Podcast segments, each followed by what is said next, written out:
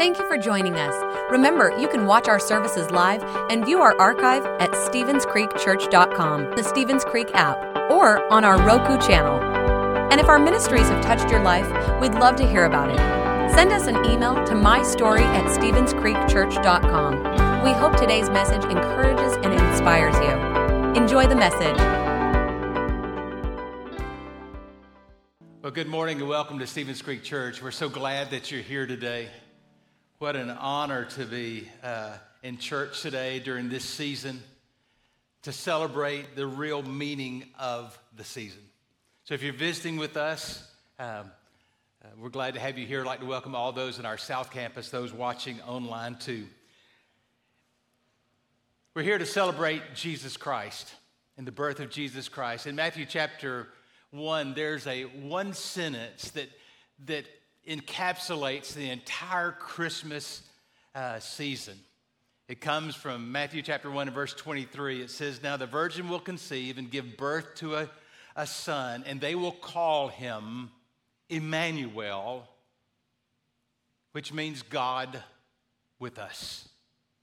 Not God around us, not God above us, but God with us. Christmas is all about being with, being with friends, or being with families, or, or being at holiday parties, or, or sending out what used to be Christmas cards, but now it's more like Facebook posts and Instagram posts. You ever notice that when you look at a Facebook post and you say, "Oh, they have such a wonderful life"? It almost seems unreal, and sometimes it is. Yet when we go through this, we see a lot of people go through a loss during this season, maybe experience a breakup, an illness or depression. And we meet people who can't have children, or maybe they're looking for a relationship, or, or something that's going on. They didn't, I can't even put their finger on it. But for them, Christmas becomes one of the most difficult times of the year. And to those of you that are going through that, I just want you to be reminded that God is with you, that you're not alone. And when you look through the pages of the Bible, over and over in the Old Testament, God said, "I am with you. I am with you through, through your pain. I am with you to hear your prayer, to receive your worship. I'm here to give you guidance." And even though God repeated this over and over in the Old Testament, it was not enough. And finally he says, "I'm coming to earth." This is the story of Jesus. This is the story of Christmas. That Christmas is the, the biggest, the biggest news, the biggest miracle is also the smallest. Because God causes all of his person, all of his majesty, all of his power, all of um, his presence to be condensed and to be compacted into this one fragile and frail little human body. That he goes to earth to be with people, starting with this peasant girl named Mary and her family. He came in the form of a baby. Last week, Pastor Dave talked about Mary and Uh, her cousin Elizabeth. You know, they were pregnant at the same time, and Elizabeth gave birth. And when the, Elizabeth gave birth, the family gathered around and, and offered up names. They wanted to name the child after uh, one of their family members. But Elizabeth and Zechariah spoke up and said his name will be John. And we know him as John the Baptist. You know, one of the biggest decisions that a parent makes that when uh, they have a child is, what are we going to name this baby? You know, a lot of times when we think about naming a baby, we, we immediately think in a family name or a popular name or, or maybe a unique name. We went through that several years ago. I remember sitting around a, a dining room table one night, and, and Sarah, my daughter, and Drew, my son-in-law, um, Uh, opened up the conversation about naming their first child. And so we talked about all the common things, you know, the family names and and the popular names and uh, unique names. And, and they narrowed the list down to about twenty names. Now, out of that group um, of names came the word Summit, and, and we named him, uh, they named him Summit, not because it was a family name or popular name, but it was a unique name. And it's kind of funny, though. They didn't ask us for their opinion when they had the second child or the third child. I guess they felt like that was painful enough, sitting around the table, taking somebody else's advice about their child. You know, names are important, and that's why the angel told Joseph that she'll give birth to a son, and you're to give him the name Jesus because he will save his people from their sins. When God's son came into the world, he was given a name that was above every name. In fact, seven hundred years before Bethlehem, Isaiah, an old uh, shaggy-haired prophet, said this about the name. He said, "For unto us a, a child is born, a son is given, and the government will be upon his shoulders. And he will be called the Wonderful Counselor, the Mighty God, the Everlasting Father, and the Prince of Peace. Of the increase of his government and peace, there will be no end." At this point in history, Isaiah is looking ahead. He's looking forward to a, a coming Messiah. He is telling his readers what to look for. In fact, he describes this child with four different phrases. I believe that each one of us can grow in our faith and understand who Jesus is by studying these four names that Isaiah wrote. He said, and he'll be called the, the Wonderful Counselor. Now, when Isaiah called him this, he used the Hebrew word pele ya'etz, and the word pele means that beyond understanding. It, it is too wonderful for even words to describe, and ya'etz means to advise, to consult, to guide. These words tell us that, the, that this child, this son, would offer guidance, would offer direction, that this guidance and direction would exceed, far exceed anything that you would hear in the culture or that you would commonly have. In fact, his guidance would go beyond human understanding. It would be more than this sixth sense. It would be more than this Um, this enhanced perception. It would be a supernatural form of leadership, and it will be a divine guidance. Maybe you've experienced that before, where God breaks into your, your world, and all of a sudden a door opens out of the blue. Something happens that were, you were not expecting, and, and you, you sense this urging that you're to walk in this direction, that you're to go to this uh, person, that you're to have this conversation. And, and all along, it is God prompting you. It's God giving you that urge, and God giving you that, that, uh, that desire to go and to have that conversation. That's divine guidance. Jesus is our counselor, and those who come to him will never be led astray. He leads and he guides because he has a plan for your life. And as a wonderful counselor, he makes the plans. God has a plan. God is directing you if you'll allow him. And you can have the confidence that he's going to open the doors that you're to walk through. And I believe, and I pray this often, God, please close the doors that I'm to stay away from. God, make it so clear. God, help me to understand it. Uh, don't uh, allow me to walk through this blindly. But give me a sense of discernment. Give me a sense of um, uh, uh, spiritual intuition. And that's how he leads. God has a plan. But you know what? He also has a timetable to accomplish that plan. And this is something that we often struggle with, God's timetable. because we live in a, a culture that is uh, accelerating uh, so fast. We blink our eyes, and it's like the world changes. And then we come to this problem, we come to this challenge, and, and we want it to happen now.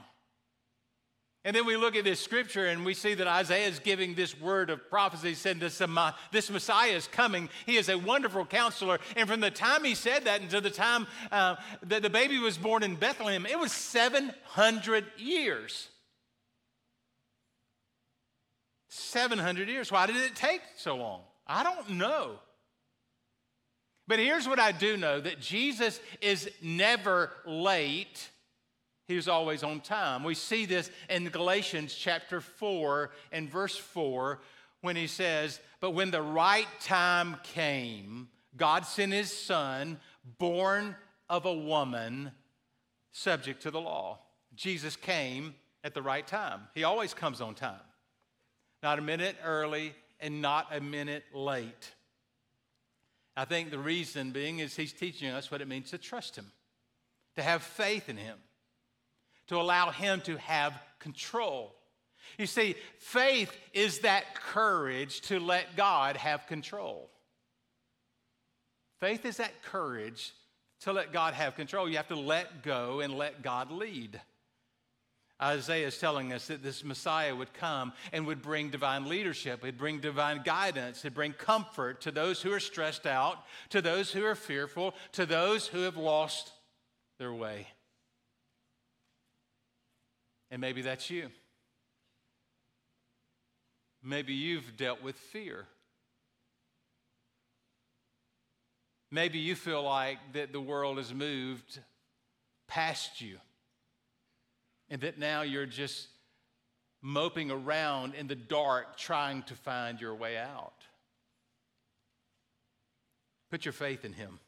He's the wonderful counselor, but that's not all. Secondly, Isaiah said, he is the mighty God. Now, the word mighty is, uh, means strong one or powerful one or valiant warrior. This term mighty God is actually a military term, that he is the God who fights for you. He is a God who fights for his people. And the message of Christmas is that God is on your side, that, that God is fighting for you, because there is a spiritual battle going on.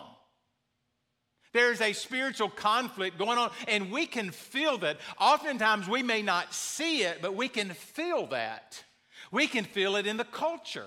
We can feel it over this past year, the past two years. There's just something in the air. There's something in the culture, and it is that spiritual tension. That spiritual tension where the evil one comes to steal and kill and destroy. But Jesus is coming to bring hope, to bring life, to bring peace. That's the message of Christmas. The baby born in the manger is not just the Son of God. He is God the Son. All the fullness of God dwells in Jesus. And Isaiah is saying that this baby, this child, is going to have all authority and all power. In fact, John said it this way. He said, "Through him all things were made, and without him nothing that was made, nothing was made that has been made." When we think about that, there's three things that describe uh, Jesus, that he's omniscient, he's omnipresent, and he's omnipotent. Now, those are big words for a Christmas message. But very practical, what that means is that God knows all things. God is never surprised. He's never caught off guard. Nothing is hidden from his view. Oftentimes we try to hide from him, or we try to hide something from our spouse, or we try to hide something from our kids. But there's nothing hidden from God. There are no secrets. God sees it all. Even those things that have been hidden in darkness, the Bible says that eventually they will become to light. God knows all things. God is everywhere. He's present with us. He'll be at your house. He'll be at your apartment when you get home today. and he'll be waiting for you to get home because he is present with you. He'll, in fact, he'll ride with you on the way, and that's scary for some.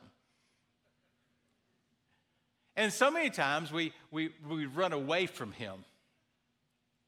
But he's everywhere. Did you hear about the little boy that was helping his mom around the house? And and um, and he swept the porch and left the broom out on the porch. And his mom was cleaning up the kitchen and said, "Hey, where's the broom?" And, and he said, "Well, I left it on the back porch." And she said, "I want you to go get it." And he says, "I can't because it, it's dark outside. And, and, and, and I'm afraid of the dark."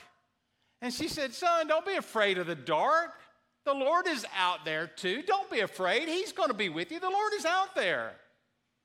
And so he went over to the, the kitchen door, and he, he opened the door, and he stuck his head out, and he said, "Hey, God, if you're out there, give me the broom." Sometimes we're fearful of that. We don't have to be afraid, even when it's dark outside, because we know that God has all power and God has all authority, and that nothing is too hard for him. That if we come to a place where we say, "God, we need you, and would you come and you give us strength?" I think one reminder this Christmas that is important is that God is enough. God is enough. And if I have him, I have all I need. You know, so many times during the holidays, we're reminded over with commercials over and over of the, the things that we need.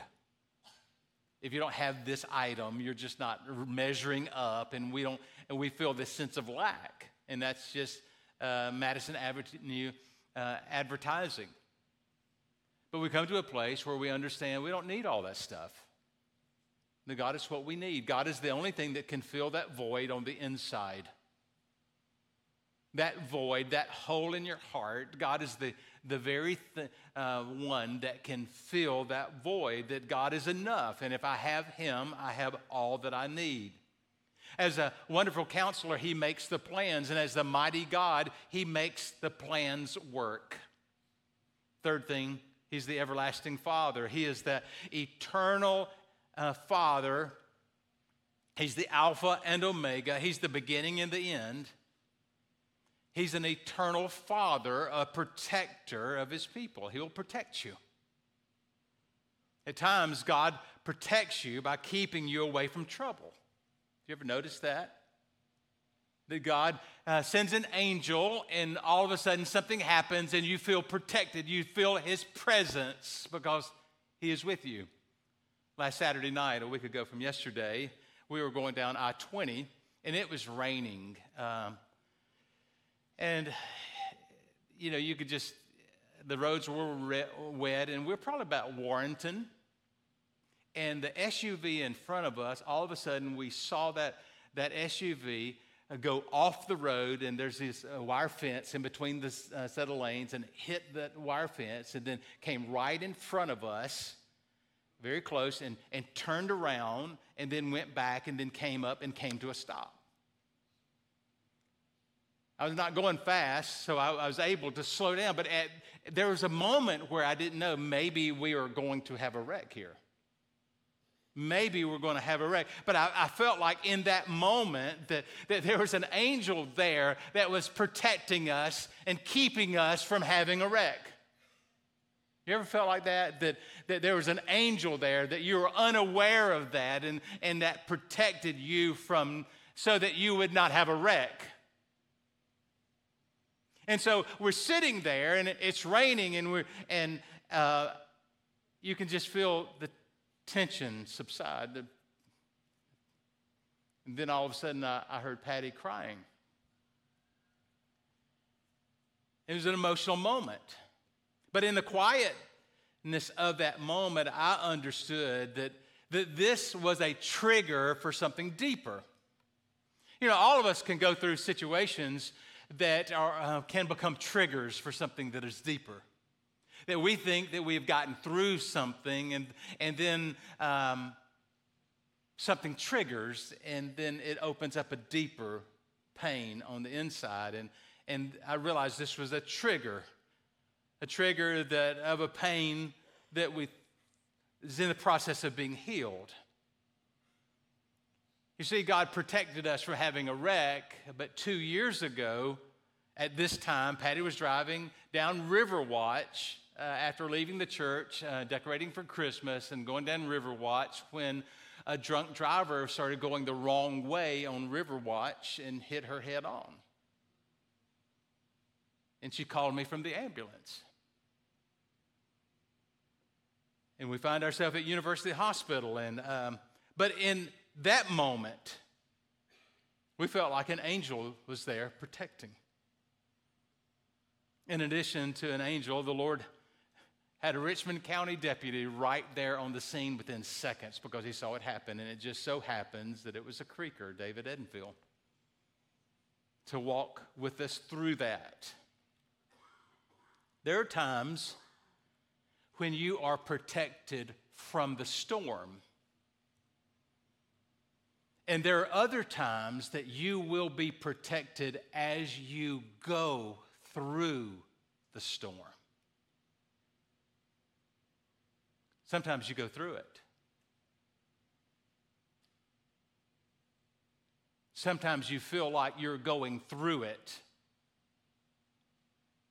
Even in those moments, you need to be reminded that you're not alone, that God is with you. He is with you in the struggle, and we all have struggles. Our struggles take on different names.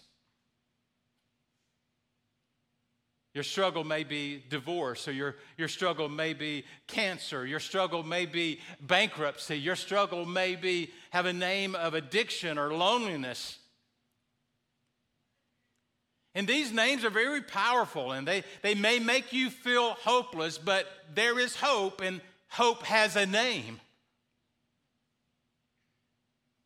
And his name is greater than all of the struggles combined. His name is Jesus. And he is the everlasting Father. And here's the point, that, that our struggles are temporary, but God's faithfulness is eternal. The struggle that you're going through right now, it's temporary, but that God's faithfulness is eternal because he is your everlasting Father. He is the wonderful counselor. He's the mighty God. He is the everlasting Father. And he is the Prince of Peace.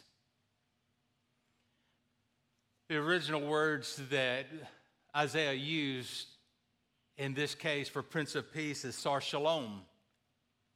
The word Tsar means the one who is in charge, the, the one who is Lord, the one who is chief, the one who is general. The Roman used this, and it became Tsar, and ultimately Caesar, like Julius Caesar. He was the one in charge. Now, the word shalom, you've heard that before, was actually a greeting. If you go to Israel today, and instead of saying hello, they're going to say shalom. And it's a greeting that one person would give to another.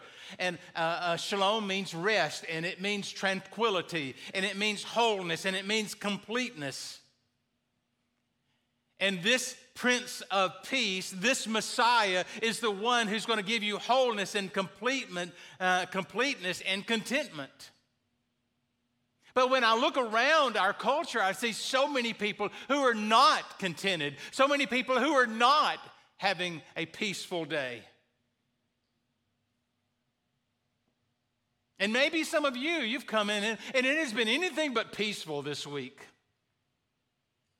And you say, how do I find peace in a world filled with chaos? You surrender to the Sar Shalom. You surrender to the Prince of Peace. You invite the Prince of Peace to be in charge, to be the leader, to be the Lord of your life.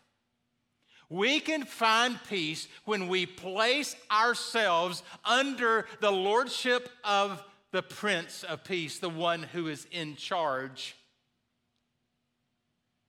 That's what Jesus said in John fourteen and twenty-seven. It says, peace I live, leave with you. My peace I give you. My peace I give you, not peace like the world gives you. So do not let your hearts be troubled, neither let them be afraid. Don't be afraid. Isn't that the message that we hear over and over at Christmas? Be not afraid. Do not fear. And so many times we do fear. We worry. You can worry or you can trust God, but you just can't do both. You can worry or you can trust God. And when I look back over my life, most of the things that I worried about never came to pass. And I've wasted so much time being uptight and internalizing my stress. And it's easy to wake up in the middle of the night and to find something to worry about. And most of the things that you're going to worry about will never, ever happen. So when you do find yourself covered in worry in the middle of the night, just say, God, I'm giving this to you. Just, you got to make it a point. Say, God, I am giving you this to you. You need to worry about this tonight and help me to get a good night's rest. I believe that in those moments, he is the Prince of Peace. So when Isaiah wrote these words, he was looking forward to the day the Messiah would come. But what's his name? Every baby has a name, and the angel appeared to Joseph and said, she will give birth to a son, and you are to give him the name Jesus. You know, when I was growing up in church, they used to sing this song in the early seventies called, There's Something About That Name. There's something about that name. That's true. There's something about the name of Jesus.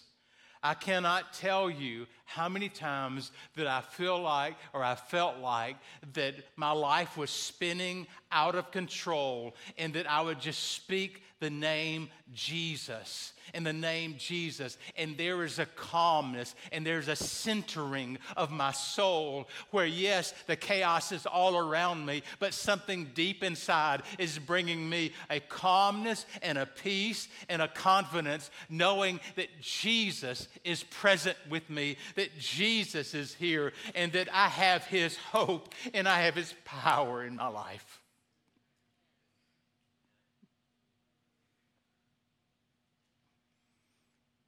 John fourteen says, you can ask anything in my name. Anything in my name, and I will do it. Well, what do you need? What do you need? In the middle of all of this activity, what is that need that's crying out inside of your heart? That you're longing for this situation to change. You're longing for your life to be better. You're longing for this pain not to be as gut-wrenching as it's been.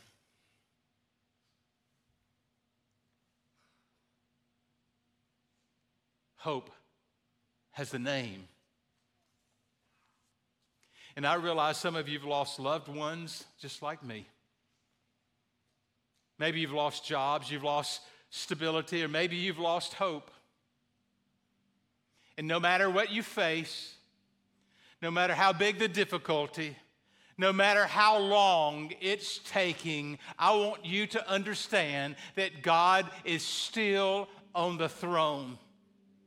And that he is bigger than any challenge, and he is bigger than any tragedy, and he is even bigger than any pandemic that may come your way. That he is the truth that will bring freedom to your soul.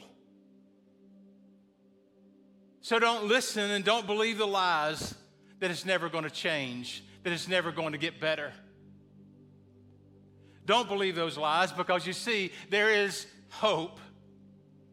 And hope has a name, and his name is Jesus. His name is healing. His name is joy. His name is forgiveness. His name is freedom. His name is new life. His name is Jesus. And that's what we celebrate, and that's what we worship today. hope has a name, and his name is Jesus, and we are here to worship and lift up his name. Father, I pray right now for the people watching online, the people in our South Campus, and the people in this room. I pray, God, that your power would come and rest on us. I don't personally know every struggle that's going on here, but you do.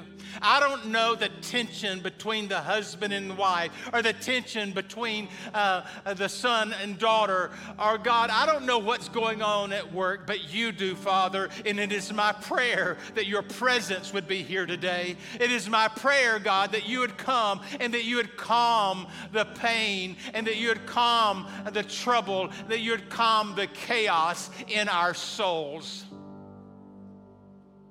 Father, I pray right now for those that have never made a decision to follow Jesus, that today is your day, that you would pray a, a simple prayer. Say, pray this prayer. Say, Jesus, help me. Just say that. Say, Jesus, help me. Say, Jesus, forgive me. Pray this. Say, Jesus, make me into the kind of person you'd have me to be. Jesus, I want to change. Come and move in my life. Father, I just pray right now that if it's in this room, that you would allow your presence and your peace to come. And God, that you would allow hope to be restored in Jesus' name. Amen. Amen, amen, amen. Let's all stand together.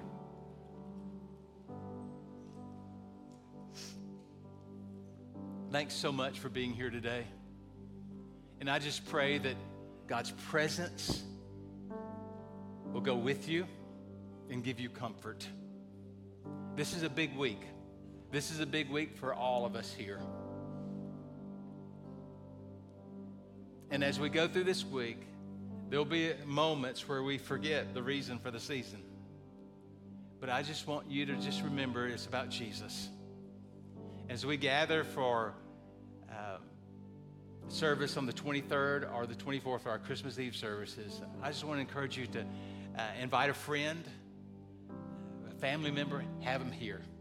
Now, if you want to, um, if you don't want to be in the crowd, uh, try our tw- uh, the service on the twenty-third at seven p.m. or the one p.m. service or the seven p.m. service on the twenty-fourth. The three and the five is going to be uh, wall to wall. And we just embrace it, and we are excited for it, and we're believing that God is going to meet us right here. Well, thanks so much. God bless you. I'll see you on Christmas Eve. Thanks for listening. If you would like to help support the ministries of Stevens Creek Church, please go to stevens creek church dot com and click the Give button. See you next time.